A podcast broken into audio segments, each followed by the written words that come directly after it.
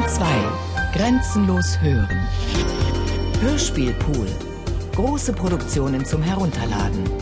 Mehr Informationen unter www.bayern2.de.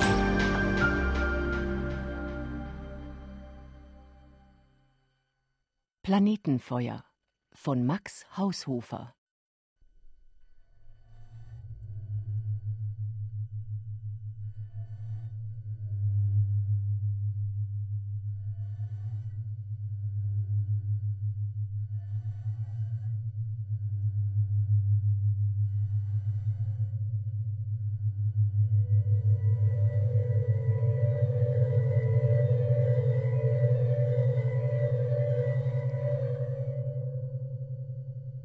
Im Jahre 1999. Es war ein schwüler Abend. Über den Türmen von München stand noch ein Gewitter, das eben nach einem kurzen Platzregen abgezogen war. Riesenhaft, mit goldenen Lichtern und indigoblauen Schatten bäumte sich das Gewölk im Osten auf. Mit ihrem schönen, melancholischen Mollakkord schlugen die Glocken der Benno-Kirche die siebente Abendstunde.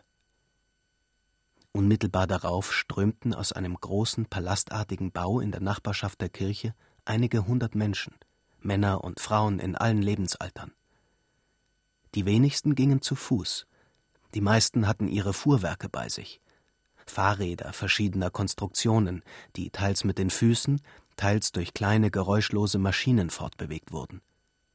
Viele zogen auch wegen der graziöseren und gesünderen Bewegung eine Art von Rollschuhen vor, welche seit alle Straßen der Stadt asphaltiert waren, für den Verkehr innerhalb derselben sehr zugenommen hatten. Es machte einen überaus lebhaften Eindruck, als all die Menschen vor dem Tor dieses Baues ihre Fahrzeuge bestiegen und nach allen Richtungen auseinanderstoben. Fast als die letzten kamen zwei Männer aus dem Tor, beide etwa in der Mitte der dreißiger Jahre. Jetzt tut es mir herzlich leid, Georg, dass ich nur den letzten deiner Vorträge hören konnte. Heinz Ruthart, der größere der beiden Männer, ein breitschultriger, schlanker Mann mit scharf gebogener Adlernase und hellen, übermütigen Augen. Ich habe gelernt in der einen Stunde. Ich hätte mich vielleicht mit einer Schilderung der letzten 50 oder 100 Jahre begnügen sollen. Aber wir leben heutzutage so rasch und sind gewohnt, vieles an geistiger Nahrung zu verdauen. Georg Sanden war Dozent an der Volkshochschule. Er hatte eben einen aus einer Reihe von Vorträgen vollendet, in welchen er die soziale und geistige Entwicklung der letzten 200 Jahre dargestellt hatte. Und ich habe gerade für die Wende vom 19. zum 20. Jahrhundert eine besondere Sympathie.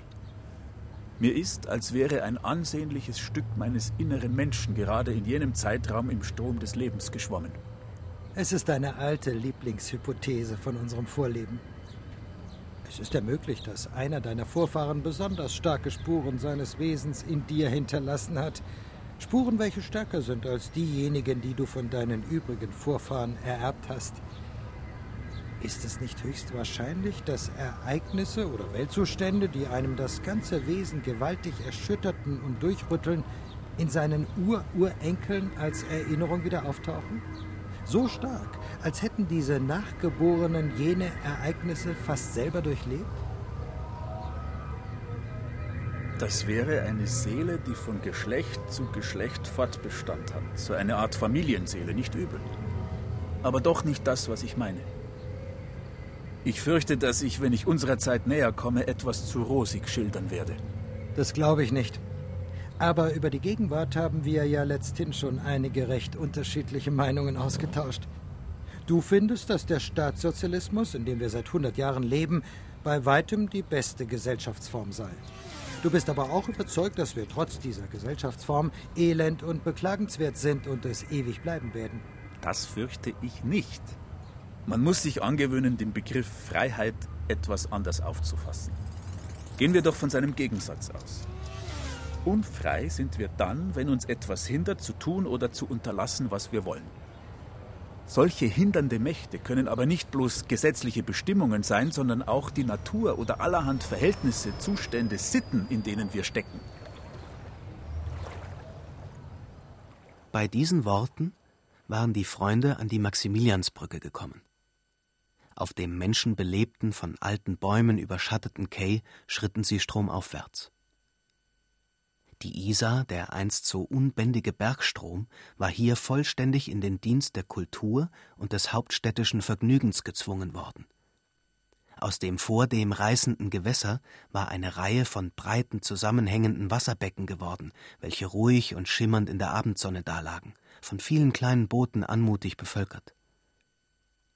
Heinz Ruthardt, der beim Reichsgesundheitsamt in Berlin angestellt war, hatte seit zwei Jahren seine Vaterstadt München nicht mehr gesehen. Er war entzückt. Weißt du, Georg, eine Stadt, die wie Berlin jetzt fünf Millionen Einwohner zählt, hat geradezu etwas Beängstigendes. Es sind ja dort die Verkehrsmittel so wunderbar ausgebildet, dass sich das Menschengetriebe in schönster Ordnung vollzieht. Aber trotzdem beschäftigt sich die Fantasie immer mit irgendeinem ungeheuerlichen Zufall.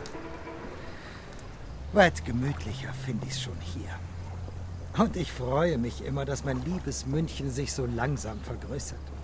Ich freue mich auch darüber. Es hat aber Kämpfe genug gekostet. Georg blieb stehen, nahm eine silberne Büchse aus der Tasche und öffnete sie. Die Büchse enthielt kleine hellgrüne Kristalle.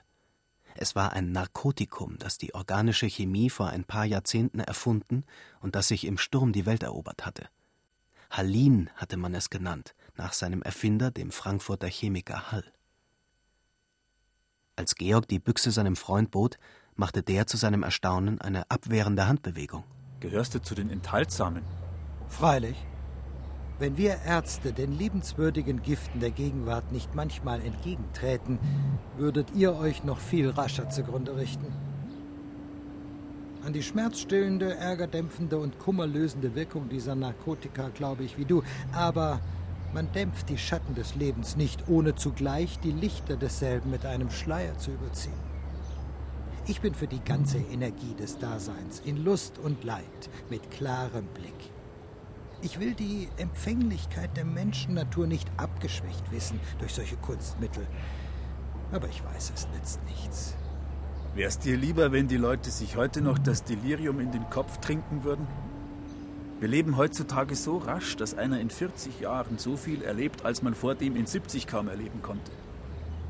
Was täten wir denn, wenn wir länger lebten? Immer weiser und besser werden. Das wäre allerdings das, was wir tun könnten, wenn wir Lust dazu hätten. Für das, was die Natur in uns gelegt hat, sind wir weise und gut genug geworden. Jetzt wäre es an ihr, wieder einmal einen Schritt voran zu tun. Die Freunde waren zu einer Insel gekommen, einem seit langem beliebten Vergnügungsort. Vor mehr als hundert Jahren war diese Insel ein öder, freudloser Platz gewesen, der die grauen Gebäude einer alten Artilleriekaserne trug. Jetzt dufteten hier unter alten Linden Syringenbüsche. Eine Steinbalustrade umgab die ganze Insel, an deren Quadern die Isar plätscherte. Breite Treppen führten zum Strom hinab. Hinter schönen Pflanzungen versteckten sich anmutige weiße Wirtschaftsgebäude, über welche sich ein mächtiger Aussichtsturm erhob.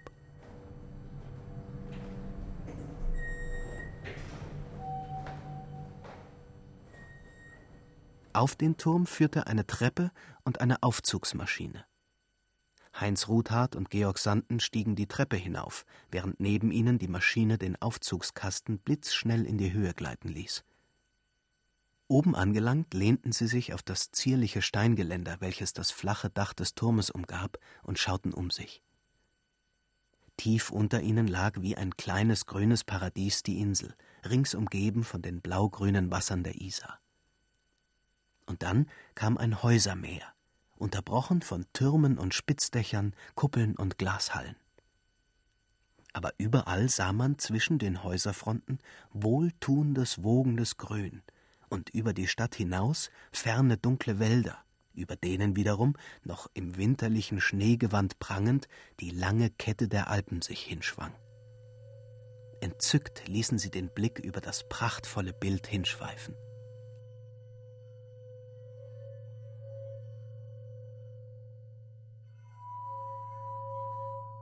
Nach dieser kurzen Rast traten sie in den Aufzug, fuhren pfeilschnell in die Tiefe und gingen in den kleinen Park.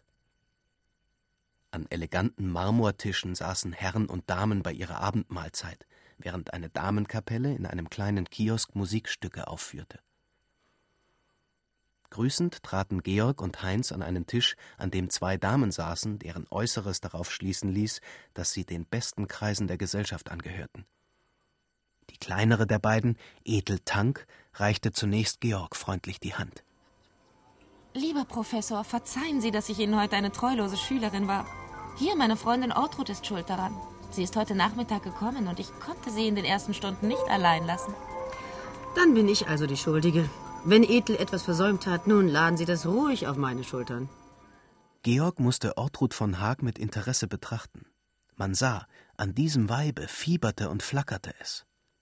Sie erschien ihm als ein dunkles, mit finsteren Schicksalen ringendes Wesen. Ganz anders ihre Freundin Ethel Tank, ein schmächtiges Figürchen mit einem ausdrucksvollen Gesicht. Edeltank besaß zudem etwas, das ihr einen eigenartigen Nimbus verlieh. Sie war Eigentümerin eines aus Nordamerika nach Europa gewanderten Kolonialvermögens, das ihr den Platz der höchstbesteuerten Frau in Deutschland sicherte. Sie benahm sich auf diesem Platz zwar mit der Sicherheit der Weltdame, aber auch mit einem gewissen Anflug von Traurigkeit und Müdigkeit. Sagen Sie, Heinz, warum hat man Sie noch nie in unserem Kreise gesehen? Ich hatte zwei Jahre lang unausgesetzt in Nordamerika zu tun. Ruthard war Mitglied der Internationalen Kommission, welche die Michigan-Krankheit an ihrem Ursprungsort zu beobachten hatte. Sind Sie der Ruthard, der die Ursache der Michigan-Krankheit gefunden haben soll? Dann sind Sie ein ganz berühmter Mann.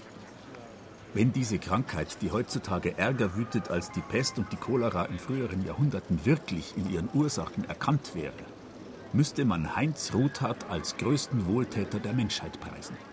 Ach, es wäre doch bloß die Türe für ein neues Übel aufgetan. Der Tod will mähen. Und wenn Sie ihm die Sense nehmen, schmiedet er sich nur irgendein neues und schrecklicheres Instrument für seine Ernte. Das ist Ansicht. Übrigens ist die Michigan-Krankheit nicht das schlimmste Ende, das ein Mensch finden mag. Ich habe Menschen daran sterben sehen. Man hört bei dieser Krankheit nicht eher auf zu lachen, als bis man tot ist. Man möchte meinen, das müsste naturgesetzlich die letzte große Volkskrankheit sein. Was fehlt denn noch zu einem vergnügten Absterben der Menschheit, wenn wir uns alle mal totlachen? Ethel Tank, Ortrud von Haag und die beiden Herren gingen langsam von der Insel zum westlichen Stromufer hinüber, wo sich an der Stelle der ehemaligen Reiterkaserne ein monumentaler Prachtbau erhob. Das Isar-Theater.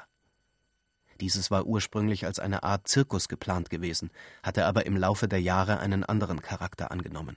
Es war ein wirkliches Theater geworden, in dem aber nicht bloß Dramen im Sinne des 19. Jahrhunderts gegeben wurden, sondern Darstellungen der verschiedensten Art. Große Ausstattungspantomimen, spiritistische Experimente, Leistungen der physikalischen Magie und dergleichen. Als Ethel und Ortrud mit ihren Begleitern ihre Loge betraten, begann eben ein modernes Lustspiel. Die Gedankenleser. Das einaktige Stück brachte ein Liebespaar, dessen beide Teile, jeder für sich, bei einem Meister des Fachs das Gedankenlesen gelernt haben und nun daran gehen, diese Kunst praktisch zu erproben.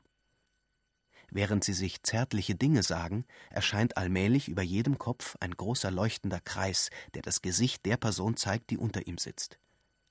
Und jedes dieser beiden Gesichter vergrößert sich, so dass man in jedem der beiden Kreise zuletzt nur mehr eine Stirn sieht, diese öffnet sich, die Gehirnwindungen werden aufgedeckt, und unter fortwährender Vergrößerung sieht man schwarze Flimmerbewegungen, die nach und nach bestimmtere Formen annehmen und zu Buchstaben und Worten werden. Es sind die Gedanken des Gehirns, das unter ihm arbeitet. Jetzt gib acht, gib acht. Ich werde gar nichts ich werde gar nichts sondern bloß lauern. Sondern bloß lauern. Na warte. Etwas, Etwas muss der Mensch denken ist eine Hexe, aber verdammt, Hexe, aber verdammt nett und hübsch mit ihren boshaften Augen. Warum diese Falschheit? Sag es doch gleich offen. Jetzt fragt sich's nur mehr, ob sie eine Vergangenheit hat. Nein, nein, nein, ich denke nicht. Ich denke nicht. Was? Du willst sie verscheuchen aus deiner Erinnerung? Den französischen Sprachlehrer, den Heldentenor, den Rittmeister, den, den Bankdirektor aus Den Rittmeister, den Bankdirektor aus Köln und... Ja, und ja, wen denn noch? Und ja, wen denn noch? Die Dame eilt hastig aus dem Zimmer. Der Herr steht fassungslos. Dann nimmt er seinen Hut. Das Stück hat zu wenig aus seiner Idee gemacht. So viel Heuchelei und Verlogenheit, als dabei an den Tag kommt, kann kein Mensch länger als fünf Minuten ertragen. Wir sind in der Gedankenleserei doch schon so weit, dass man uns eine oberflächliche Darstellung davon nicht mehr bieten darf. Ja, leider sind wir so weit, dass diese Kunst schon ein starkes pathologisches Interesse gewinnt. So glauben Sie etwa auch, dass das Gedankenlesen etwas Krankhaftes ist? Unzweifelhaft ist es ein Symptom leidender Nervenzustände. Alle Gedankenleser sind Neurastheniker. Es ist eine Krankheit des Denkvermögens, wenn dasselbe so empfindlich wird, dass es den gar nicht in Worten ausgedrückten Gedanken anderer zu folgen vermag. Es ist fraglich, ob das ein Nachteil ist. Dafür wird kein guter, großer Gedanke mehr verloren gehen. Das Beste, was ich denke, wird allgemeingut. Meine Gedanken gehen über in fremde Gehirne und erben sich fort und fort. In ihnen bin ich unsterblich. Und die Gedankenwelt der ganzen Menschheit ist eine einige und unvergängliche. Der Einzelne löst sich in der Gesamtheit auf, um in ihr fortzudenken und fortzuleben. Dazu bedürfte es keine Gedankenleserei. Und denken Sie nicht, dass die Lüge mehr und mehr an Boden verlieren muss? Wer wird schließlich noch lügen, wenn er weiß, dass man die wahren Gedanken herauslesen kann? Die Lüge in dem Sinne, wie wir sie kennen, wird wohl an Boden verlieren. Aber nur, um einer viel schlimmeren Lüge Platz zu machen, der Lüge im Fühlen und Empfinden. Das Selbstbelügen wird hochgradig gesteigert. Man belügt sich selbst in Gedanken, um vor dem anderen nicht als Lügner dazustehen. An die Stelle des alten Grundsatzes Erkenne dich selbst tritt der Grundsatz Täusche dich selbst, damit du die anderen täuschest.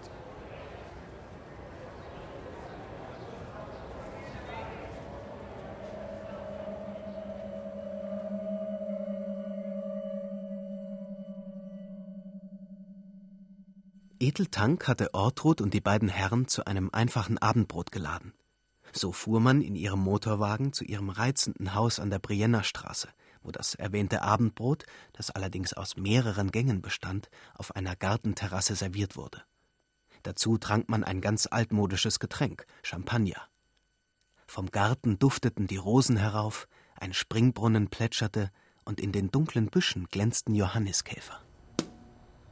Sind die Glühwürmer echt? Glauben Sie, ich betrüge Sie mit Glühwürmern? Ach, die heutige Technik betrügt uns mit so vielem. Ich speiste neulich im Garten eines Berliner Nabobs beim Licht künstlicher Glühwürmer. Waren es Stubenfliegen mit elektrischen Lämpchen? Ach nein, nicht einmal das. Ich glaube, es gibt in ganz Berlin keine einzige natürliche Stubenfliege mehr. Es waren ganz künstliche Würmer. Aber was ist überhaupt noch Natur in unserem Leben? Unsere Arbeit ist ebenso verkünstelt wie unser Vergnügen. Wir kommen verkünstelt auf die Welt. Und nach unserem Tode können wir auch wieder ein Kunstprodukt aus uns bereiten lassen. Und all das entspricht unseren Absichten noch lange nicht. Wir müssen noch etwas viel Künstlicheres aus uns machen. Es wäre höchst anziehend, wenn Sie uns dieses Ziel etwas klarer machen wollten. Wir wissen so vieles, aber die Hauptsache eben doch nicht. Das ist eben das Schöne daran. So weit ist die Natur doch noch Herrin über uns, dass keine Entwicklungsstufe durchschaut. Ahnen kann sie dieses Geheimnis, aber es bleibt bei der Ahnung, die nicht zur Klarheit werden darf. Jede einzelne Entwicklungsstufe ist darauf angewiesen, sich selber auszuleben. Das gilt für den Einzelnen wie für die Menschheit. Halten Sie denn eine Rückentwicklung für möglich? Eine Rückentwicklung von Völkern, ja der ganzen Menschheit? Einzelne Völker können, wenn sie eine gewisse Höhe der Kultur erreicht haben, stehen bleiben, wenn ihnen der Antrieb fehlt. Zurückgehen können sie wohl nur infolge gewaltiger, zermalmender Schläge von außen her. Die ganze Menschheit aber kann in ihrer Entwicklung nicht stehen bleiben. Eine Rückentwicklung bei ihr kann ich mir nur denken als Wirkung einer großen Naturkatastrophe. Die Verfasser der Zukunftsromane, die vor 100 Jahren geschrieben wurden, glaubten so ziemlich alle an eine sehr bedeutende Verbesserung des Menschengeschlechts. Allerdings taten sie das, und zwar mit einem ganz merkwürdigen Optimismus. Es muss einen eigenen Reiz haben, sich in solchen Zukunftsbildern zu ergehen. Nur glaube ich, dass man dabei gut tut, nur mit einer bescheidenen Verbesserungsfähigkeit der Menschheit zu rechnen. Und wenn wir wissen, dass halbe Weltteile in geschichtlicher Zeit aus Zuständen einer verhältnismäßig hohen Kultur in tiefste Barbarei zurücksanken, Dürfen wir für unser Europa eine ähnliche Möglichkeit frisch wegleugnen? Und am törichtsten wäre es, wenn man Tatsachen, die sich in der Geschichte schon abgesponnen haben, für solche halten wollte, die keiner Wiederholung fähig wären. Eine Hebung der geistigen und moralischen Eigenschaften der Menschheit ist sicher möglich. Aber bezüglich des Grades dieser Verbesserung dürfen wir uns keine Illusionen machen. Wenn in 100 Jahren jeder Einzelne nur um einen Gedanken besser ist als die Menschen von heute, wenn er nur um eine schlechte Handlung weniger, um eine gute mehr begeht, als er heute begehen würde, dann läge darin schon ein ungeheurer Fortschritt zum Besseren. Aber wie wenig würde durch einen solchen Fortschritt an der Erscheinung der Gesamtmenschheit geändert?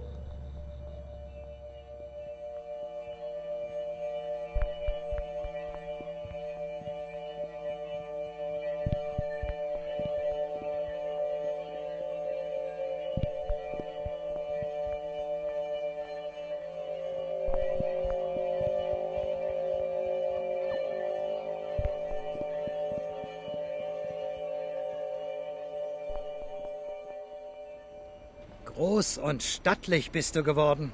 Wenn du auch so brav geblieben bist, wie du früher warst, habe ich meine Freude an dir. Heinz Ruthardt sagte das zu einem schlanken, schönen Knaben von etwa 14 Jahren, der vor ihm stand.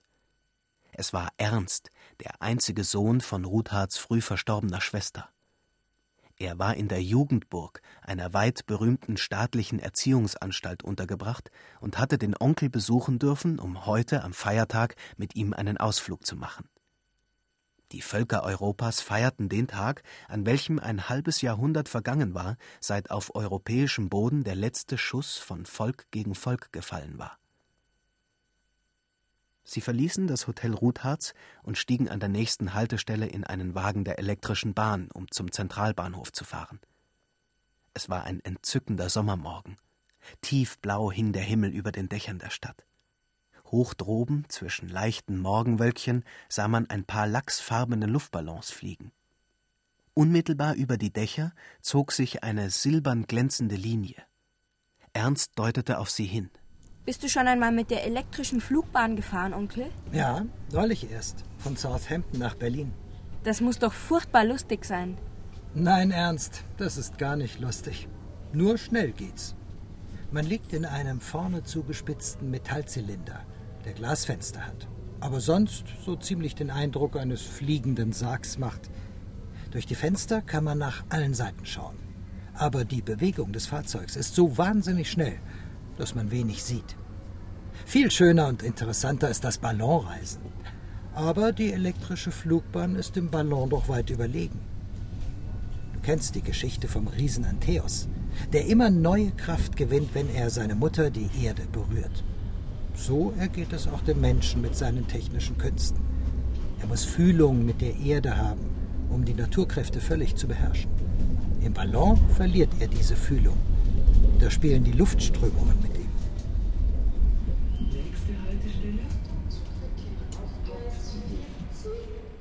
Der Wagen war am Bahnhof angekommen. Ruthard und Ernst stiegen aus. Vom Fenster des zur Abfahrt bereitstehenden Zuges winkte man ihnen. Ortrud von Haag, Edel Tank und Georg Sanden saßen schon in einem geräumigen Abteil. Ein Zukunftsmensch, wer noch so jung wäre. Glauben Sie, dass Sie nicht genug von der Zukunft erleben können, weil Sie sich sehnen, jünger zu sein? Es lohnt sich nicht recht, dass man wünscht, zehn Jahre später geboren zu sein. Wenn man schon einen Blick in die Zukunft tun möchte, müssten es mindestens tausend Jahre sein. Sie würden die Menschen, die dann leben, gar nicht mehr verstehen und wahrscheinlich als historische Merkwürdigkeit in ein Antiquitätenmuseum gebracht.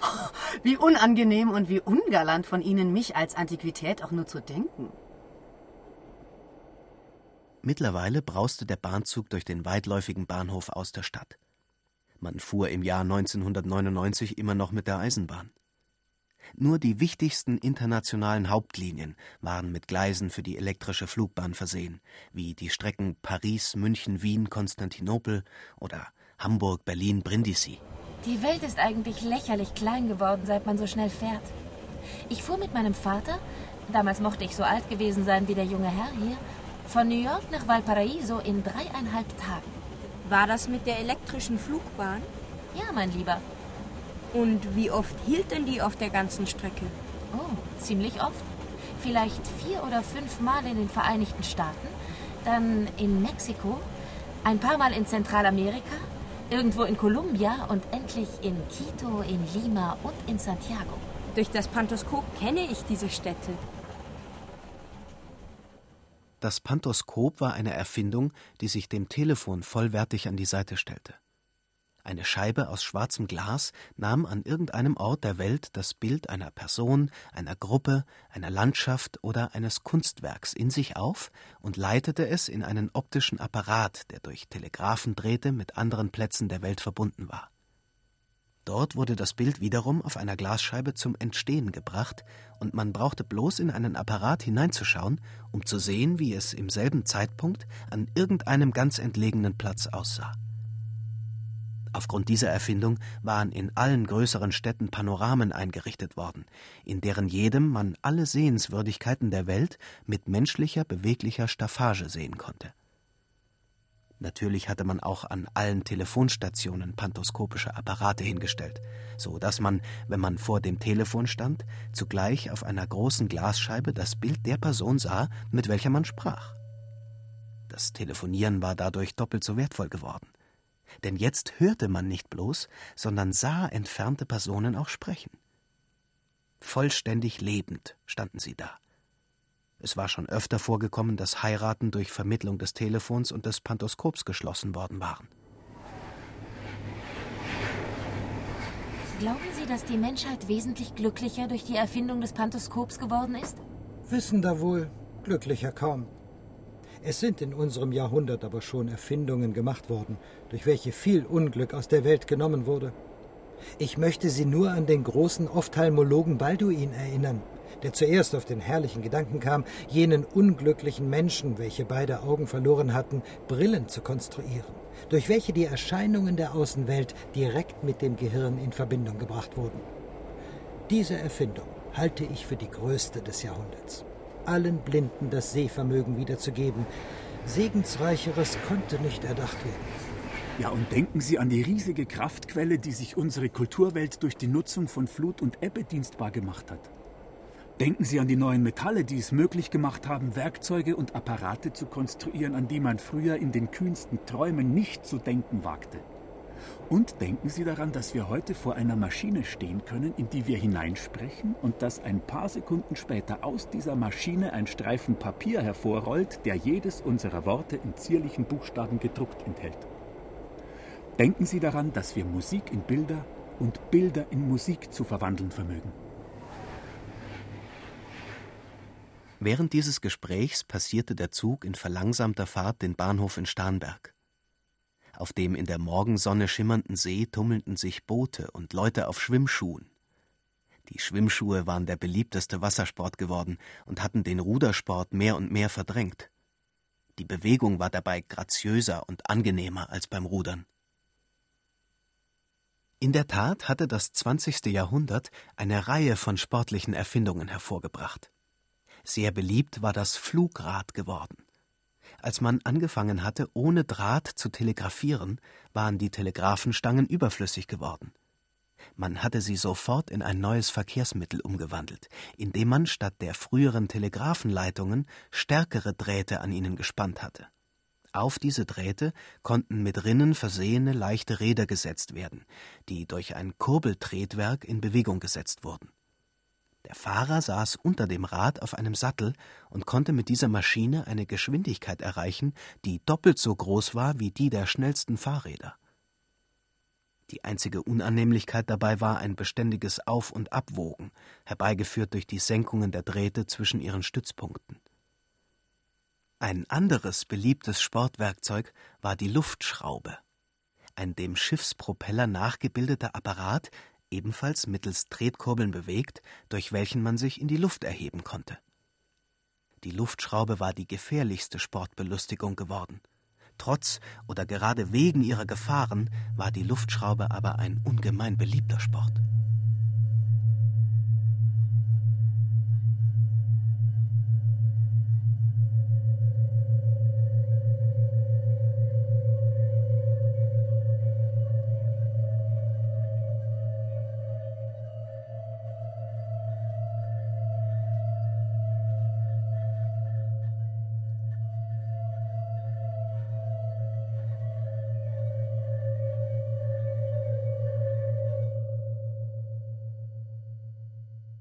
Über ein Manuskript gebeugt saß Georg Sanden andern Tags in seinem Arbeitszimmer. Er hatte eine entzückende ebenerdige Wohnung am Isar-Quai. Unter dem Quai rauschte der Fluss. Dichte Baummassen, über welche ein paar hohe Pappeln schwankend emporragten, deckten die Häusermassen des Isarufers zu. Er arbeitete am Entwurf zu seinem nächsten Vortrag über die sozialpolitische Geschichte des 20. Jahrhunderts.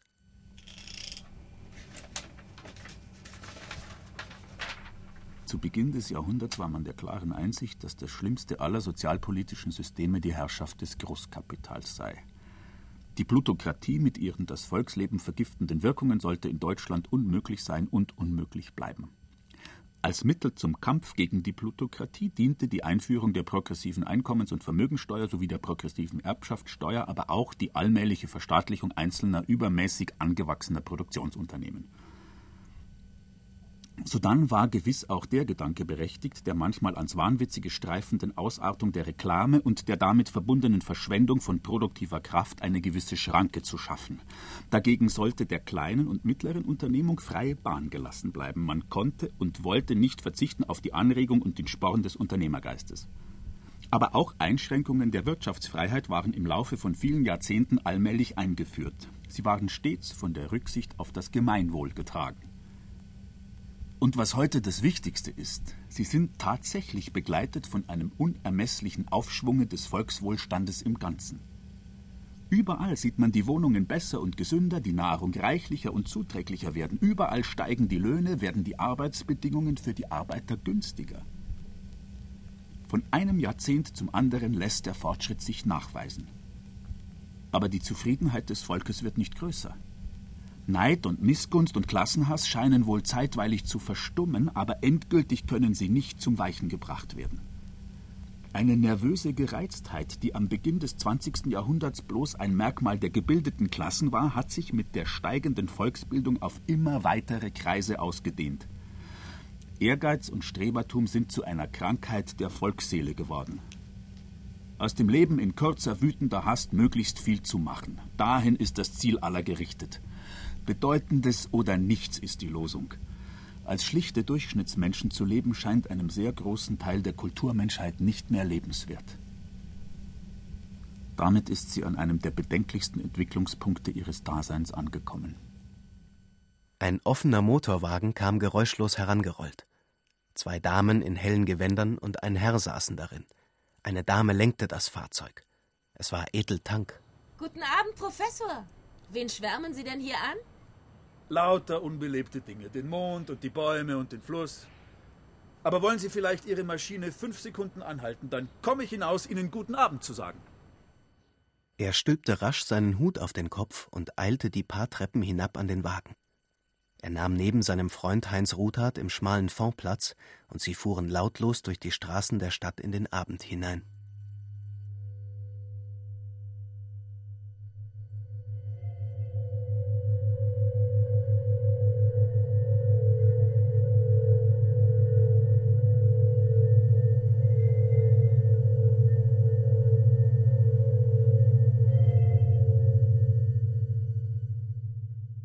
Es war eine wunderbar poetische Stätte mitten im Lärm der modernen Stadt, wo sich die Freunde befanden.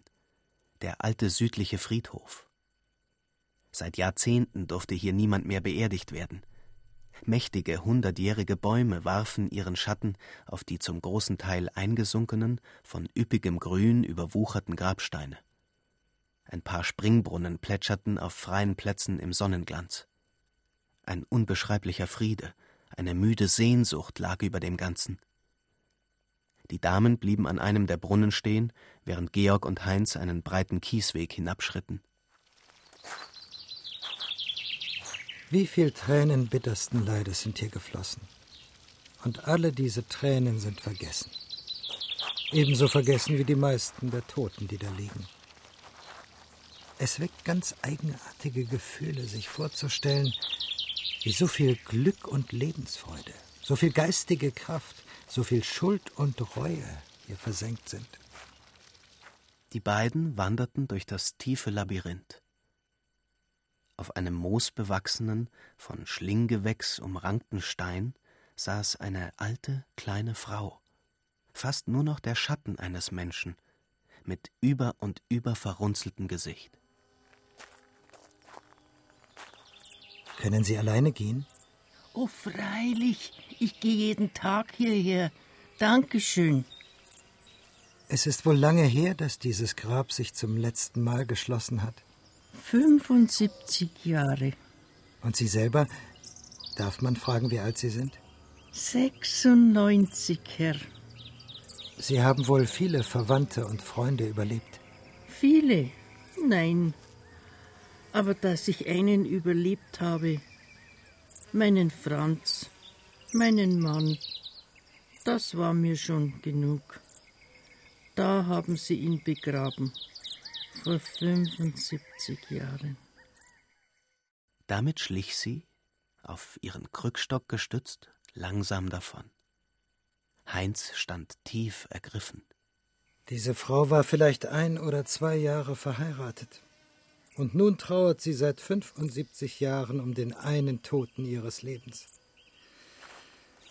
Was ist eigentlich unsere ganze Kultur mit ihrem unermesslichen Reichtum und ihrem glanzvollen geistigen Aufschwung wert, wenn es doch vorkommen kann, dass ein so kurzes Glück mit einem so langen Leiden bezahlt werden muss?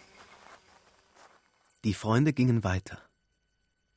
Auf einer Bank gegenüber einem der Springbrunnen trafen sie wieder auf Ethel und Ortrud. Wollen Sie hier ein Memento Mori in sich aufnehmen? Es war eigentlich nicht unsere Absicht, doch kam es dazu.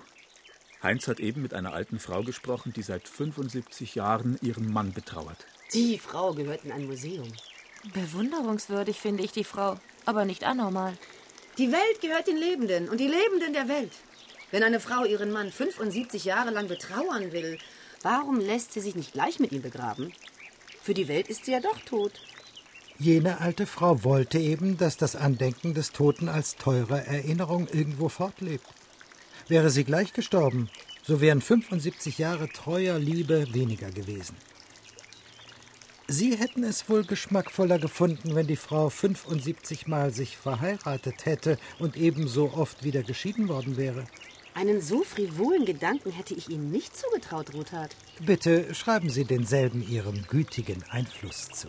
Hören Sie einmal, Zanten, wie ich da behandelt werde. Immer wieder wird mir gesagt, dass ich korrumpierend wirke. Da möchte einem schließlich die ganze Lust an der Korruption vergehen. Ich habe einen anderen Namen dafür. Bitte welchen? Sagen wir Seelenfreiheit. Ja, ich kämpfe für unbedingte Freiheit der Seele, für Befreiung aus den Banden der Gewohnheit, der Sitte, des Vorurteils, der Heuchelei. Die elektrische Rastlosigkeit des Jahrhunderts pulsiert in Ihnen.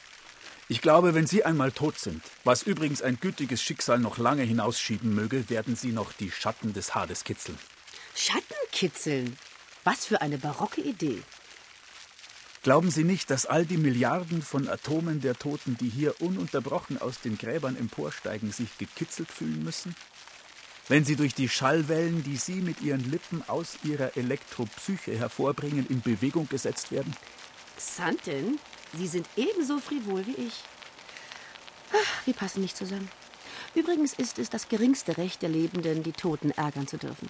Mich ärgern die Menschen auch, die in hundert Jahren leben und sich über all das Neue freuen dürfen, das bis dahin erfunden sein wird. Während ich in Gestalt von einigen hunderttausend Stäubchen und Gasbläschen zusehen darf, wo ich ein armseliges Unterkommen finde. Ich glaube, Ihre Atome werden noch genug Unfug anstiften. An der anderen Seite des Springbrunnens standen Ethel Tank und Heinz Ruthard. Der niederfallende und wieder aufsteigende Wasserstaub des Brunnens teilte die Sonnenstrahlen in die Regenbogenfarben, und in einem entzückenden Tropfenspiel von Sonnenglanz und bunten Lichtern erschienen die beiden wie Gestalten aus einer anderen Welt. Glauben Sie, dass die Toten noch irgendeine Fühlung, irgendeine Verbindung haben mit diesem Sonnenglanz, diesem Rosenduft und Blumenrauschen? Nicht nur damit, sondern auch mit ihrer Seele, mit ihrem Denken und Empfinden.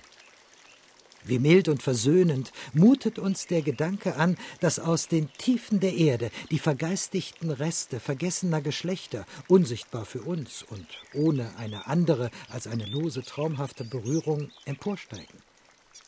Wiederfinden von Verlorenem, Wiedererinnern von Vergessenem, Wiedererstehen von Versunkenem, Das ist ja doch das Größte und Seligste, was menschlicher Gedanke zu denken vermag. Wir erschauern, wenn der große rauschende Strom uns streift, auch wenn wir sein Gesetz nicht verstehen. Aber mit diesem Schauer kommt auch die Überzeugung in uns, dass dieses Wandern aus dem Schatten und aus den Tiefen zum Licht und zur Höhe nur ein Anfang ist von einer großen Wanderung, die sich in die Unendlichkeit hinzieht. Ich meine es zu fühlen, aber es ist ja nur wie ein kaum vernehmbares Grüßen aus unermesslichen Fernen her, ein Grüßen ohne Wort und ohne Bild. Ihre Augen irrten hin und her, und ihre Lippen bebten, als wollte sie noch weiteres sagen. Aber sie fand die Worte nicht. Sie reichte ihm nur ihre schmale, feine Hand, und aus ihren Blicken schoss ein Strom heißen Empfindens.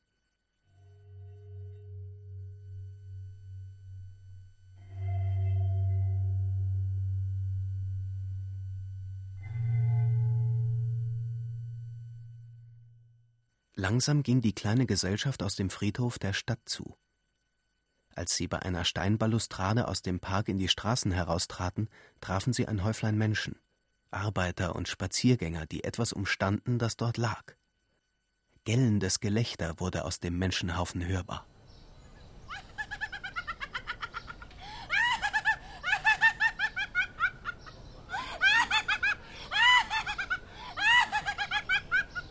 Der Tod grüßt uns mit seinem Lachen.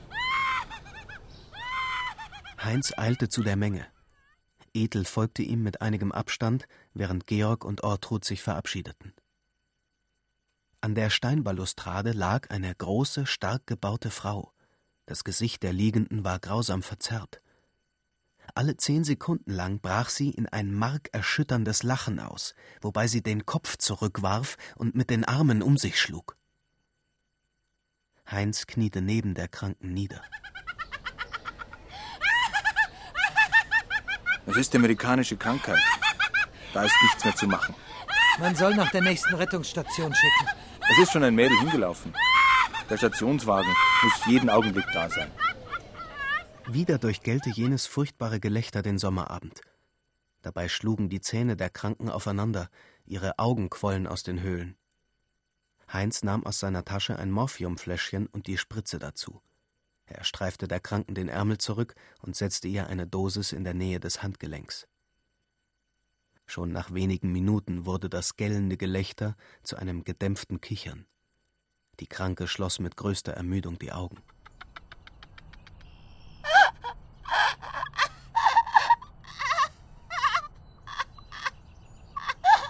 Wird diese grausige Krankheit immer mehr zunehmen? Es scheint so, solange man die Mittel und Wege nicht kennt, sie zu bekämpfen. Aber das wird ja unser ganzes Leben, unsere Weltanschauung umgestalten. Wenn man von einem Tag auf den anderen nicht mehr weiß, ob man morgen noch atmet und die Sonne noch sieht, wer will sich da noch auf Pläne einlassen? Haben wir nicht alles Recht, bodenlos leichtfertig zu werden, unser ganzes Leben als eine Zufallslaune anzusehen? Erzieht uns nicht ein grausames Schicksal durch diese Krankheit zu einer ungeheuren Daseinsverachtung? Vielleicht ist ein bisschen Daseinsverachtung recht heilsam, als Gegengewicht einer übertriebenen Daseinsfreude, die durch die zunehmende Annehmlichkeit des Lebens sonst immer mehr überhand nehmen müsste. Übrigens, glauben Sie nur ja nicht, dass eine fortwährende Steigerung dieser Krankheit das Schlimmste ist, was uns droht. Ach, wissen Sie noch Schöneres? Haben Sie das heutige Telegramm aus Greenwich nicht gelesen?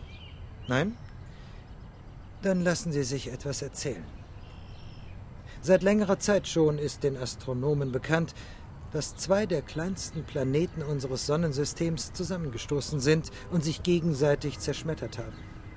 Vor einem halben Jahr nun hat ein Schweizer Astronom namens Lauener durch Beobachtungen und Berechnungen gefunden, dass durch diesen Zusammenstoß jene beiden Planeten, oder vielmehr ihre Trümmer, aus ihren bisherigen Bahnen gedrängt wurden und dass unsere Erde noch im Laufe dieses Jahres den Trümmerhaufen der beiden Planeten streifen wird. Jener Astronom war aber, so viel ich hörte, ein Verrückter. Ganz richtig. Er wurde nach seiner Entdeckung verrückt. Aber er hatte doch in seinen Fachkreisen ein solches Ansehen genossen, dass die besten Astronomen beschlossen, seine Beobachtungen zu prüfen. Man ist seit Monaten damit beschäftigt und heute kommt von der Sternwarte zu Greenwich die Nachricht, dass man die Berechnungen Laueners für richtig befunden hat. Und was folgt daraus? Daraus folgt, dass unsere Erde ein Gebiet des Weltraums durchschneiden wird, in welchem sie einem Hagel von zertrümmerten Resten dieser Planeten ausgesetzt sein wird. Und hält man dieses Verderben für unabweisbar? Ich bin glücklicherweise nicht Astronom. Und es steht mir nicht zu, mit einem Urteil einzugreifen. Aber wir müssen an der Hoffnung festhalten, dass unsere Erde nicht mitten durch jenen Trümmerhaufen hindurch muss. Es ist immer noch ein breiter Raum für die Möglichkeit, dass die Erde bloß von einigen Millionen kleinerer Trümmerstücke getroffen wird. Aber man hat Grund zu vermuten, dass, wenn ein Felsstück von der Größe des Mont Blanc in Europa einschlüge, die davon ausgehende Erschütterung den halben Weltteil vernichten kann. Eine Welttragödie. Das kann es werden.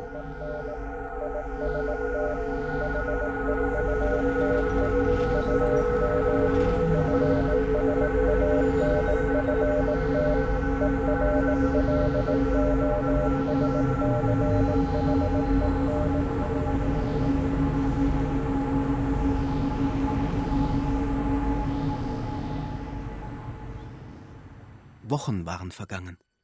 Wochen einer tiefen, schauerlichen Erregung, welche über die Menschheit gekommen war wie ein Fieber. Die Prophezeiung des Schweizer Astronomen Lauener war in allen Einzelheiten von den Direktoren sämtlicher Sternwarten bestätigt worden. Und wie von Drachentatzen war das Herz der Kulturmenschheit von der Überzeugung gepackt, dass ein Unheil im Hereinbrechen sei, wie die Geschichte noch kein größeres zu verzeichnen hatte. Tag für Tag bringen die Zeitungen nun Leitartikel über die drohende Katastrophe. Sie bemühen sich größtenteils zu beschwichtigen und zu trösten. Doch sind auch manche Blätter ruchlos genug, die Gefahr zu übertreiben und die Erregung der Völker durch moralische Geiselhiebe zu steigern. Und gerade diese Blätter werden mit dem größten Heißhunger verschlungen. Jedes Privatgespräch beginnt oder endet mit dem Hinweis auf die Katastrophe. Alles, was sonst das öffentliche Leben anregt, tritt weit in den Hintergrund gegenüber dieser großen, unbekannten Gefahr. Die bei all den ihr im Voraus angedichteten Schrecken doch die ungeheure Anziehungskraft des nie Erlebten besitzt. Jeden Tag bringt irgendein erfinderischer Kopf einen Vorschlag zur Abwehr der Gefahr. Während einer stahlgepanzerte Zufluchtstürme empfiehlt, rät ein anderer, sämtliche Hausdächer mit Eisenpanzern zu schützen. Ein dritter gibt den Rat, die Bergwerke in Wohnstätten zu verwandeln. Und ein vierter veröffentlicht Pläne von Höhenwohnungen, die in den Alpenländern in steile Felswände eingebaut werden sollen. Schon haben fantasievolle Architekten einen eigenen neuen Höhlenstil ausgebildet. Gegen die größten Trümmer, deren Einschlag zu erwarten ist, wird, das weiß man wohl, keine menschliche Kraft genügende Schutzvorrichtungen schaffen können. Aber gegen die Milliarden der kleineren hofft man sich doch schützen zu können. Zur Ausführung aber können diese Pläne nicht mehr kommen. Nur einzelne, besonders wohlhabende und dabei feige Menschen kaufen sich Höhlen oder verlassene Grubenbauten, um sich Asyl in denselben zu schaffen. Andere lassen sich überwölbte und hoch mit Erde bedeckte Zufluchtswohnungen bauen. Die meisten tun nichts dergleichen. Teils, weil ihnen die Mittel fehlen. Teils aus Leichtsinn. Teils auch, weil es schon für unehrenhaft angesehen wird, sein eigenes liebes Leben durch Mittel zu schützen, die als ein Privilegium des Reichtums erscheinen. Es ist aber auch eine wunderbare, große Zeit, welche für die Welt hereinbricht.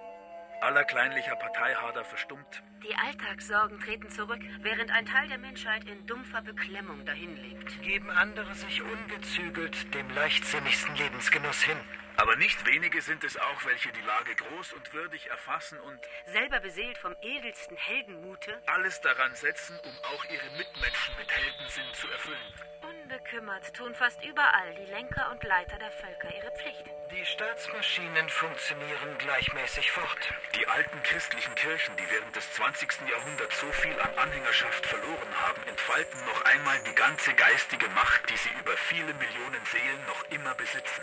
Wer überhaupt noch gläubig ist, wird wieder fromm und eifrig. Eine starke Lockerung der Sitten ist selbst in guten Kreisen der Gesellschaft zu verspüren. Man lebt verschwenderischer, ausgelassener als sonst. Absurde Geschmacklosigkeit leistet auch das ihrige. Wie man auf den Speisekarten der Restaurationen Weltuntergangsbraten und Katastrophensoße, Planetentrümmerkuchen und jüngste Tagskrapfen zu lesen bekommt. So sucht jeder Industriezweig, dem es irgendwie möglich ist, die kommende Katastrophe auszubeuten. Jeder Hutfabrikant, jedes Konfektionsgeschäft Jeder Krawattenmacher. sucht sein neuestes Fabrikat dadurch beliebt zu machen, dass er ihm einen Namen gibt, der mit den zu erwartenden Ereignissen im Zusammenhang steht.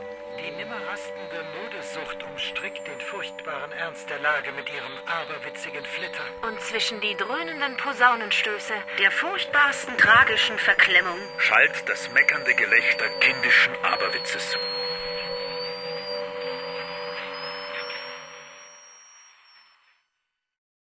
Es war nun 48 Stunden vor der erwarteten Katastrophe. Die Straßen zeigten ein unruhiges, müßiges Leben. Während am Tag ein so wundervoller Herbstsonnenschein über der Stadt leuchtete, wie die ältesten Leute sich nicht erinnern konnten, es erlebt zu haben, waren die Nächte immer seltsamer und unheimlicher geworden. Allabendlich war am östlichen Horizont das mächtige Trümmergestirn erschienen mit seinem wilden Feuerwerk. Und Abend für Abend war seine Erscheinung größer, glühender, schrecklicher.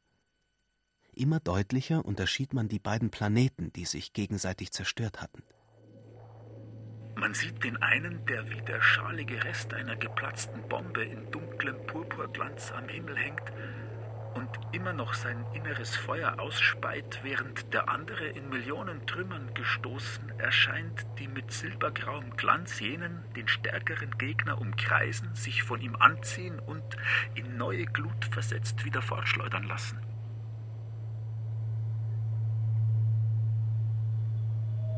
Die letztvergangene Nacht hat noch etwas hinzugefügt, was man vorher nicht gekannt hat. Man hat die zertrümmerten Planeten nicht bloß gesehen, man hat sie auch gehört. Durch den dunklen Nachthimmel ist hergedrungen ein kaum vernehmbares Knistern und Sausen und Prasseln. Aber wenn die Menge in mächtiger Erregung den Atem anhält und jeder irdische Laut verstummt, dann vernimmt man es deutlich. Jenes Geräusch, das die flammenden Ausbrüche da drüben, die aneinanderprallenden Trümmer verursachten.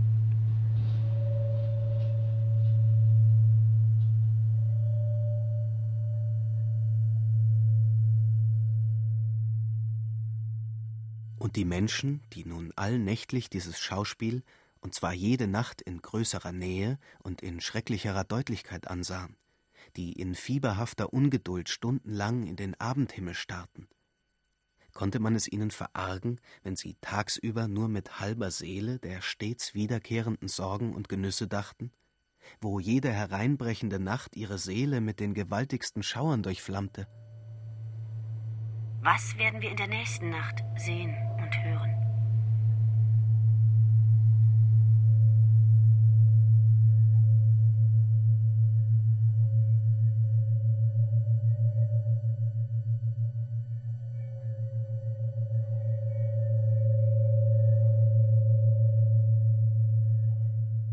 Und nun war der Tag da, der die Katastrophe bringen sollte. Wenige Menschen hatten die Nacht vorher geschlafen. Es war eine heiße, unruhige Nacht gewesen.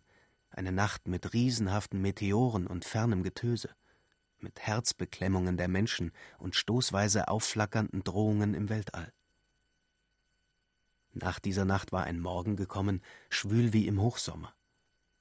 Die Sonne war feurig aufgestiegen, umflogen von einem Gewölk, das nicht mehr aussah wie beleuchteter Wasserdunst, sondern wie riesige glühende Schlacken, die dort kreisten. Und der Himmel wechselte seine Farbe zwischen lichtem Himmelblau, giftigem Spangrün, aschigem Grau und schwärzlichem Stahlblau. Am westlichen Horizont aber sah man an diesem Morgen ein grauenhaftes,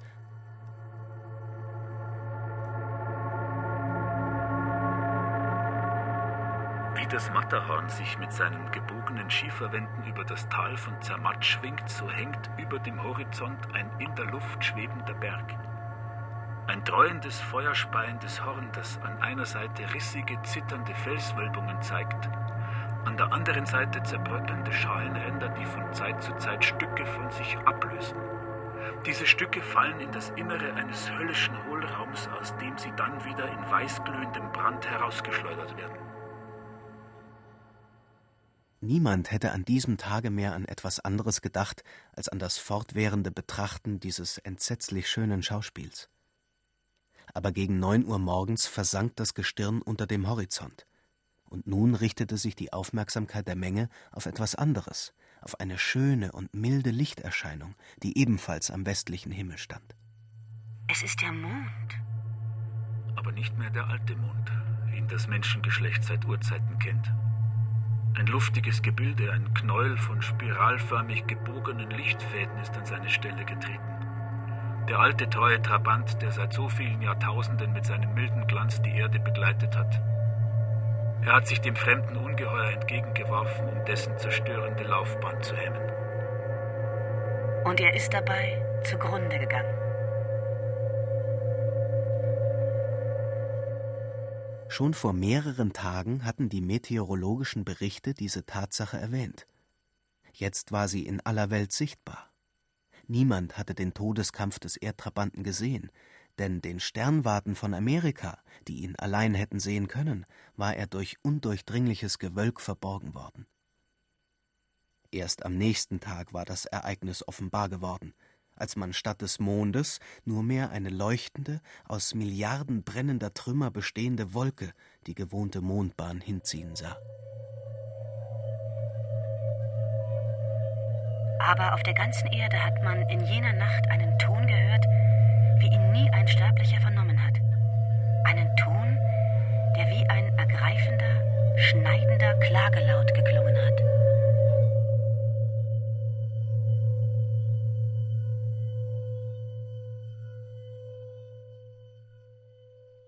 Niemand ging an diesem Tag mit wirklichem Ernst mehr seinen Geschäften nach.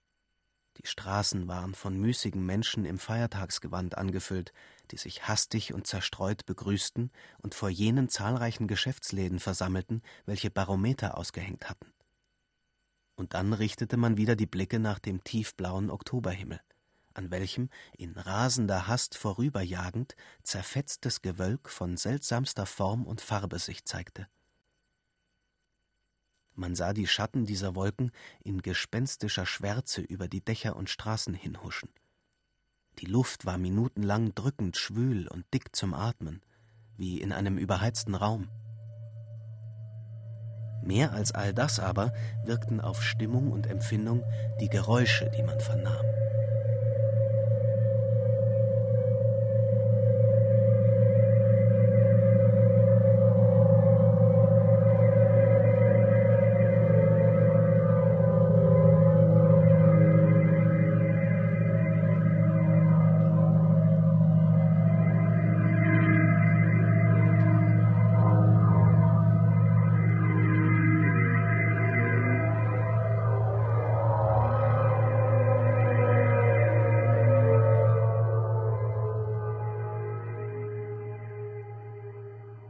Langsam fuhr ein Motorwagen durch die Straßen.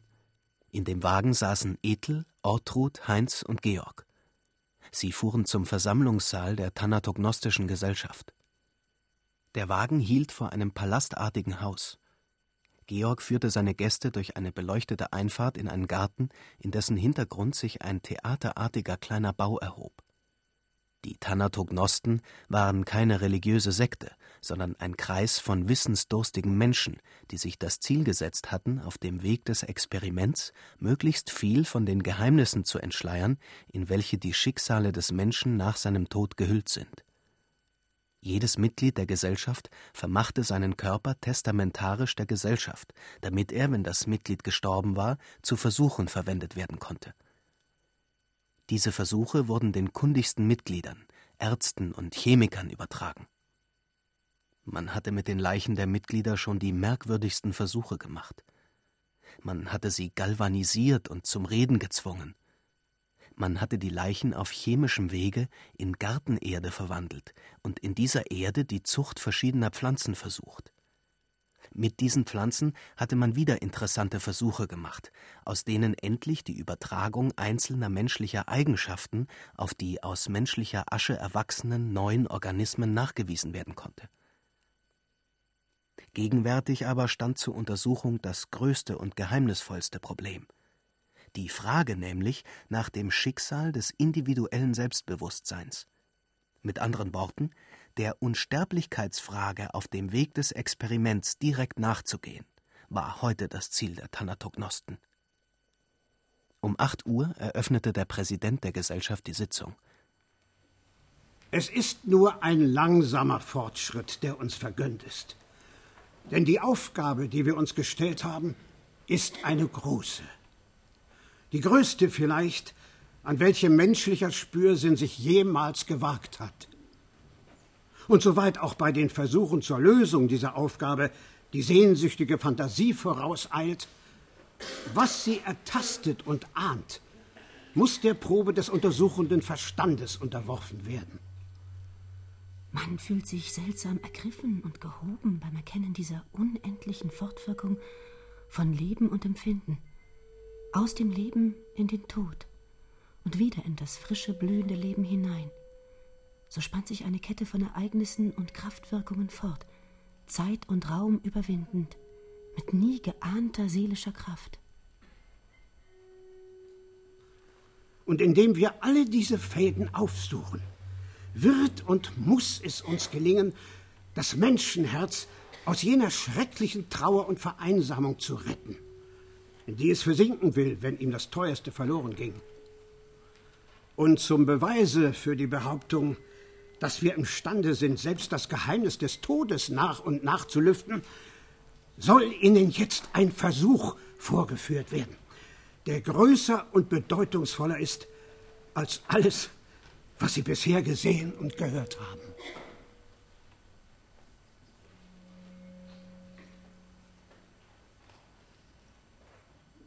Er trat vom Rednerpult herab. Alles erwartete, dass der Vorhang vor der Bühne sich heben würde, um das Experiment sehen zu lassen. Er erhob sich nicht.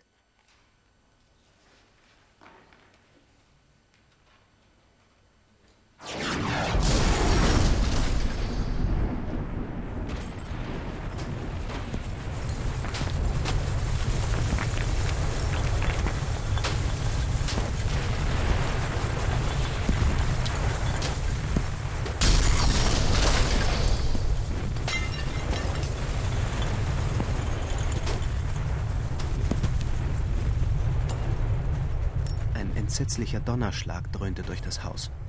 Die Fenster klirrten, der Kronleuchter schwankte, die elektrischen Lampen verloschen. Man verließ den Saal. Niemand drängte. Die Versammlung war für eine Panik zu klein gewesen. Der Eindruck, den man draußen im Freien empfing, war grauenerregend. Die Menschen des 20. Jahrhunderts Gewohnt, ihre Nächte taghell erleuchtet zu sehen, sahen sich in undurchdringliche Finsternis gehüllt. Ein heißer Sturm jagte durch die Straßen. Unaufhörlich rollten die Donner, zuckten die Blitze. Allmählich sah man zwischen dem Leuchten der Blitze hindurch fremdartige rote, blaue und grüne Lichter über den Himmel hinzucken.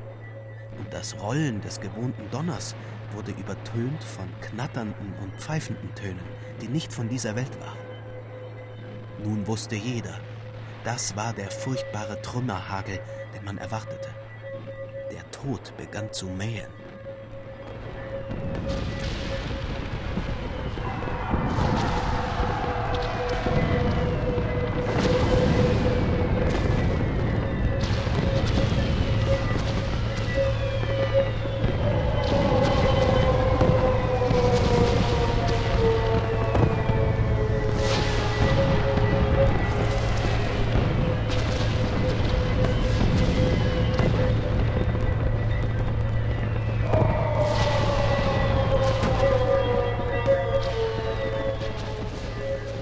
Heinz und Ethel gingen Arm in Arm durch die Straßen.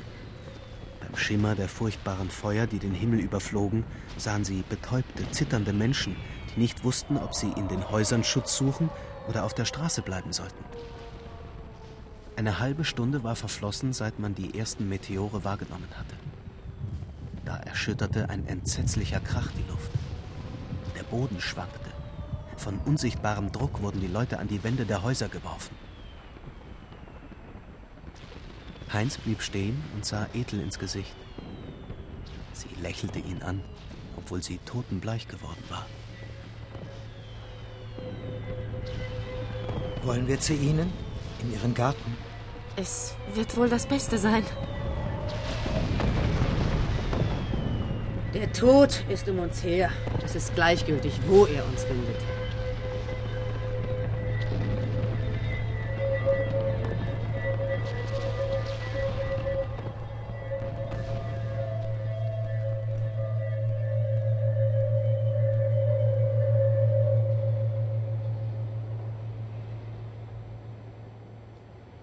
Entsetzliche Nacht war vergangen.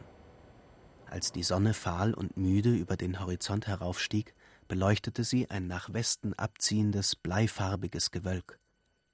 Man wusste, dass noch zwei solche Nächte kommen würden und dass es jetzt die andere Hälfte der Welt sei, die mit dem Entsetzlichen zu kämpfen habe. Heinz Ruthard und Georg Sanden waren bis gegen Mitternacht in Ethels Garten geblieben. Dann waren sie gegangen, weil jeder einen Dienst anzutreten hatte. Georg bei der akademischen freiwilligen Schutztruppe, Heinz bei einer der ärztlichen Hilfsstationen. Gegen 10 Uhr morgens erschien der Polizeibericht. Im Stadtbezirk von München sind Tausende von Meteorkörpern Meteorkörper Durch niedergegangen. sie sowie durch eingeschlagene Durch sie Zimmerdecken sowie durch und eingeschlagene stürzendes Zimmerdecken Mauerwerk und stürzendes wurden Mauerwerk 200 Menschen wurden teils 200 getötet, Menschen teils teils schwer getötet, teils schwer verletzt. In Osteuropa war der In Meteorhagel viel dichter gewesen. Meteorhagel viel dichter In das gewesen. Kaspische Meer war eine Steinmasse von der Meer Größe war eine eines Steinmasse Gebirges von der gestürzt. Größe eines Gebirges Die gestürzt. dadurch entstandenen Die dadurch Flutwellen hatten auf entstandenen hunderte von Kilometern auf die hunderte von Küstenstrecken Kilometern ersäuft. die Küstenstrecken ersäuft. In Asien schien die Katastrophe in Asien dieser einzigen Nacht in Millionen einzigen von Opfern Millionen gefordert von zu haben. Opfern gefordert zu haben. Stumm lasen die Leute die Hiobsbotschaften. Dann wandten sie sich heimwärts, müde und abgespannt. Man wusste, dass diese Nacht bloß ein Vorspiel gewesen sei. Früher als am verwichenen Tage stieg die unheilschwangere Wolkenwand im Osten empor, von flackernden, feurigen Ausbrüchen durchrüttelt. Lang vor Sonnenuntergang verließ das Sonnenlicht die Erde. Bei Edeltank war eine Hilfsstation in Tätigkeit getreten. Eine rote Laterne flammte vor dem vergoldeten Gittertor der Einfahrt. Von den durch die Straßen streifenden Schutzmannschaften waren in den ersten Nachtstunden schon vier schwer verletzte Personen in Ethels Garten gebracht worden.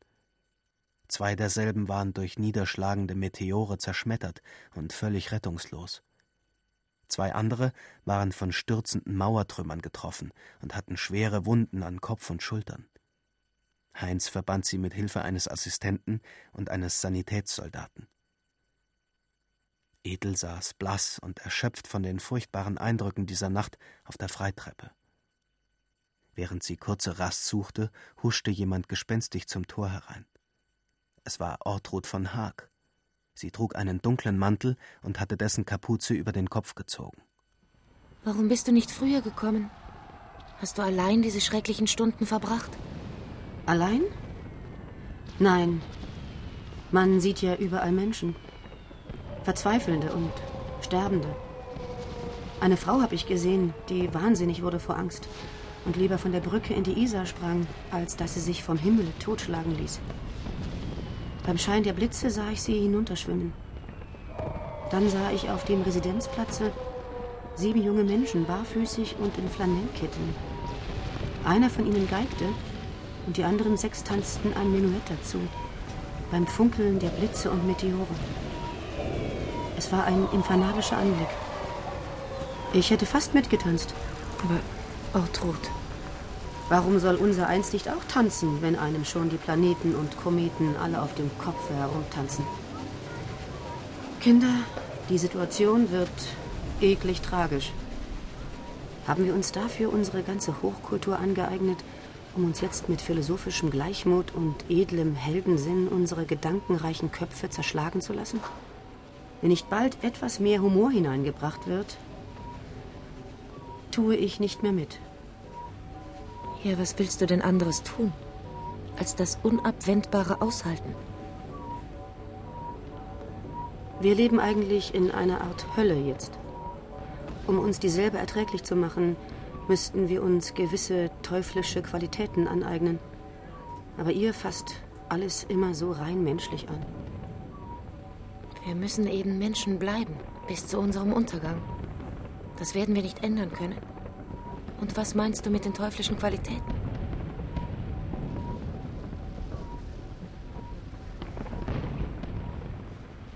Ortrud wollte eben antworten, als ein blendendes Licht über dem Haus erstrahlte. Ein ohrzerreißendes Krachen erschallte. Dann zerstäubte das Licht in Myriaden Funken. Heinz riss die Damen mit sich unter die Türe des Hauses. Im nächsten Augenblick vernahm man ein bösartiges Pfeifen und Prasseln in der Luft, und ein Hagel von funkelnden glasartigen Körpern schlug minutenlang nieder, auf dem Boden in Splitter und Scherben zerspringend. Diesmal war es mehr Komödie als Ernst. Aber es werden noch schwerere Dinge kommen in dieser Nacht.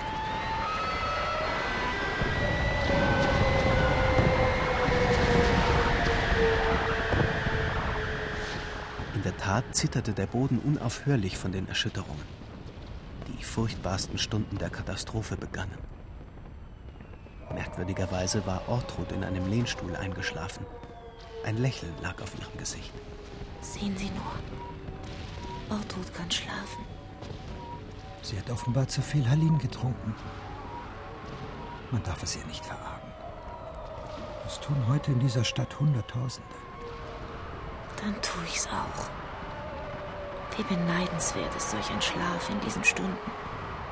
Lassen Sie das, Halin. Es lähmt die Energie. Und wir wissen nicht, wozu wir unsere Kraft noch brauchen in dieser Schreckensnacht.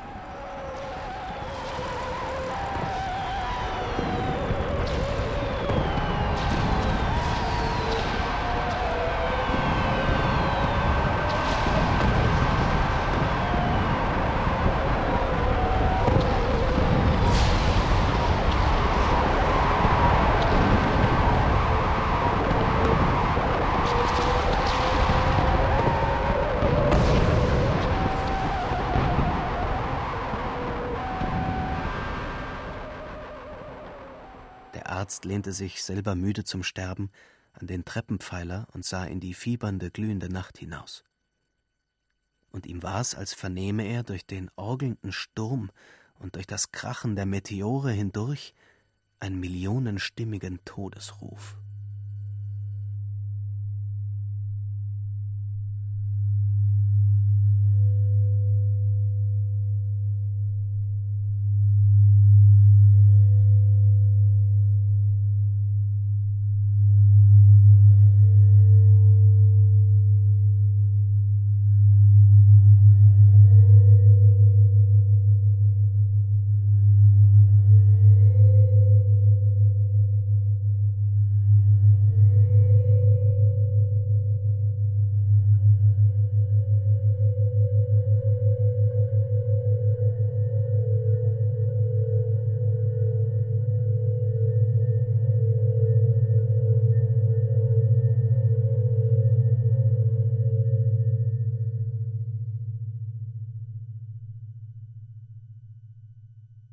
Auch diese Nacht war vergangen. Aber was sie hinterließ, war ein Leichenfeld. Die Sonne, die sich morgens erhob, schaute durch schwefelfarbene dicke Dünste auf eine fürchterliche Todesernte. Der Polizeibericht meldete 1300 Tote und Schwerverletzte. Aus Berlin waren über 5000 durch den Telegraphen gemeldet. Ähnliche Meldungen liefen aus allen anderen Städten Europas ein. München selber ist, wie der Bericht sagt, noch sehr günstig davongekommen. Immerhin macht die Stadt äußerlich den Eindruck, als sei sie die Nacht hindurch einem furchtbaren Artilleriefeuer ausgesetzt gewesen. In jeder Straße sieht man ein oder das andere zertrümmerte Dach, dessen Sparren traurig in die grellfarbige Morgenluft aufragen. Überall liegen zwischen Mauertrümmern die furchtbaren Geschosse, die vom Himmel niedergegangen sind.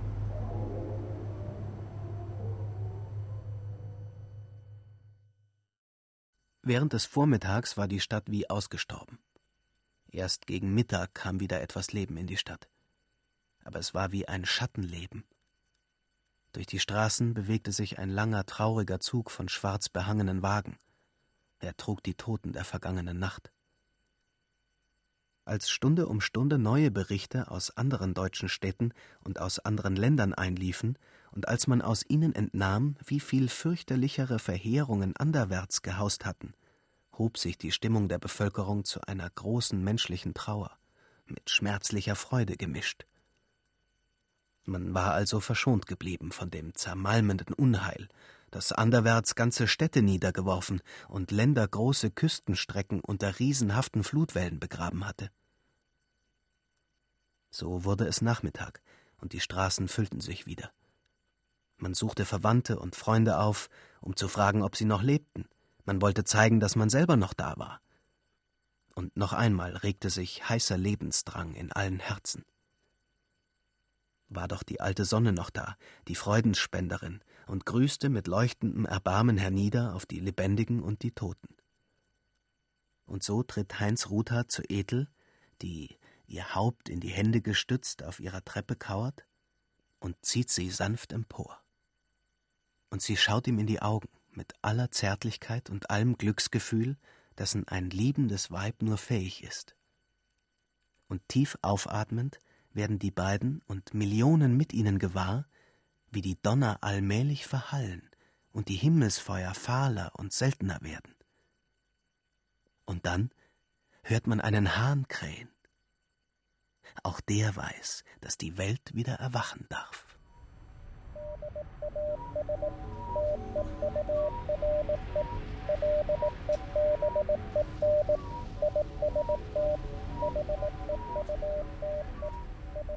Eine Woche verging.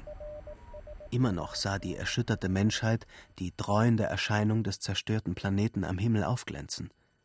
Aber das grause Bild wich mehr und mehr in öde Weltfernen zurück. Sein Getöse verstummte. Von den zermalmenden Schrecken freilich, die es auf der blühenden Erde hinterlassen hatte, verschwanden manche nie wieder. Ein neuer Besuch wurde Ethel gemeldet. Es war Georg Sanden. Er sah tief ergriffen und bekümmert aus. Was haben Sie denn, Georg? Sie sehen aus, als hätten Sie mit Toten verkehrt. Das habe ich auch getan. Ich war bei Ortrud. Sie ist tot. Das Sie ist tot? Ich habe mir schon all die Tage gedacht, dass etwas nicht in Ordnung sein muss. Schwer begreiflich war sie ja immer gewesen. Aber in den letzten Tagen war sie mir ganz unfassbar geworden. Heute in aller Morgenfrühe erhielt ich einen Brief von ihr, der mich veranlasste, zu ihr zu eilen. Ich fand sie entseelt auf ihrem Bett liegen. Sie hatte eine Dosis Nirvanol getrunken, die stark genug gewesen wäre, um drei Menschen zu töten. Während ihres ganzen Lebens habe ich auf ihrem Antlitz niemals jenen Ausdruck seliger Ruhe gefunden, den es im Tode trägt. Und dann reichte er Ruthard den Brief, den er von Ortrud erhalten hatte. Mein lieber Freund. Diese Zeilen sollen mein letzter Gruß sein an Sie, an meine wenigen Freunde und an die Welt. Ich kann nicht mehr leben bleiben. Sie wissen ja selbst, dass mich niemand braucht und niemand vermissen wird. Ich habe manche Menschen geliebt. Sehr geliebt. Aber entweder habe ich ihnen auf die Dauer nicht entsprochen. Oder sie mir nicht. Es ging alles auseinander. War mein Leben eine Kette von Fehlgriffen und Missverständnissen, wie man mir einmal sagte? Oder war es, weil ich fliegen wollte und keine Kraft in meinen Flügeln hatte, so dass ich nur hüpfen konnte wie eine kranke Fledermaus. Oder war es, dass ich um ein Jahrhundert zu früh in die Welt gekommen war und deshalb meine Welt ganz falsch beurteilte? Sei es, was es sei. Ich finde, dass alles verfehlt war, was ich ergriff. Die Arbeit und die Liebe. Das Streben und die Gelegenheit zum Glück. Es gibt Menschen, die besser unterblieben wären, zu ihnen gehöre ich. Und nun hat mich seit einiger Zeit eine dämonische, geheimnisvolle Sehnsucht ergriffen. Zu wissen, wie es drüben ist, jenseits der dunklen Rätselpforte. Ihr werdet denken, das hätte sie früh genug erfahren. Ich nicht. Meine Neugier nach den Geheimnissen des Todes ist stärker als meine Lust zu leben. Darum habe ich mich in die Gesellschaft der Thanatognosten aufnehmen lassen. Und ihr meine irdischen Reste vermacht. Und ich bitte euch, dass ihr alle, wenn die Thanatognosten sich wieder versammeln, zu ihnen kommt, um auf die abgeschiedene Ortrud zu hören. Denn so wahr als ich in dieser Nacht meinen letzten Atemzug tun werde, so wahr ist's, dass ich die Wege finden werde, mich euch verständlich zu machen. Was in mir an süßem und harmonischem Empfinden war, will ich euch in die Seele klingen lassen. Nicht um mich mit eurer Lebenskraft, sondern eure Erinnerung an mich mit einem Seelengruß zu nähren. Ihr wisst ja, dass es nur noch eines Hauches von Erkenntnis bedarf, um die letzten Rätsel zu lösen. Dass nur ein winziger Funke mehr aufspringen muss, um das große, schlummernde Licht zu entzünden. Das über den Tod hinausleuchtet. Und wenn aus meiner Asche dieser Funke aufspringt, dieser Hauch von Erkenntnis weht, dann mag ich vergessen werden von der Welt. Meine Seele sehnt sich nach Licht und neuem Leben. Sie wird beides finden. Ortrud. Schwermütig faltete Ruthard den Brief zusammen. Soll sie umsonst auf uns warten? Oder wollen wir hingehen und hören, wie weit ihr ahnen und hoffen Wahrheit wird? Auch ich werde da sein, obschon ich ihr nicht glaube. Wohl mag sie recht haben, wenn sie meint, es handle sich nur um einen Funken Licht. Aber dieser Funke muss weltenweit hergeholt werden. Hätten wir ihn einmal, dann würden wir aufhören, Menschen zu sein. Wir würden aufrücken in eine Klasse höherer Wesen. Und dazu, das fürchte ich, sind wir noch lange nicht reif. Zuvor müssen noch mehr solche Weltschrecken kommen wie der, den wir in den jüngsten Tagen erlebt haben.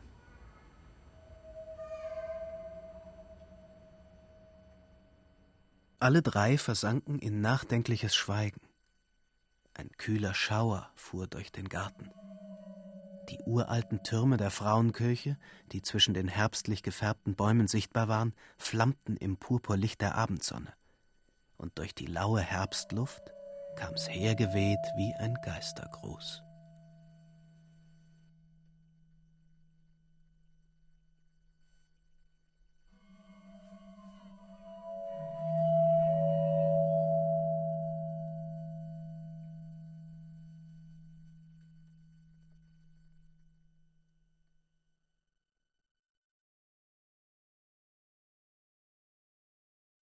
Planetenfeuer von Max Haushofer. Erzähler Florian Fischer. Georg Santen Christian Lerch. Heinz Ruthardt Tobias Lelle. Ethel Tank Caroline Ebner. Ortrud van Haag Silvana Krapatsch. Präsident Mogens von Gado. Ernst Gabriel Hecker. Sowie Maria Gröbmeier und Martin Otter. Musik Christoph Nikolaus. Ton und Technik Wilfried Hauer, Regine Elbers. Regieassistenz Stefanie Ramp. Bearbeitung und Regie Martin Otter. Produktion Bayerischer Rundfunk 2010. Redaktion Katharina Agathos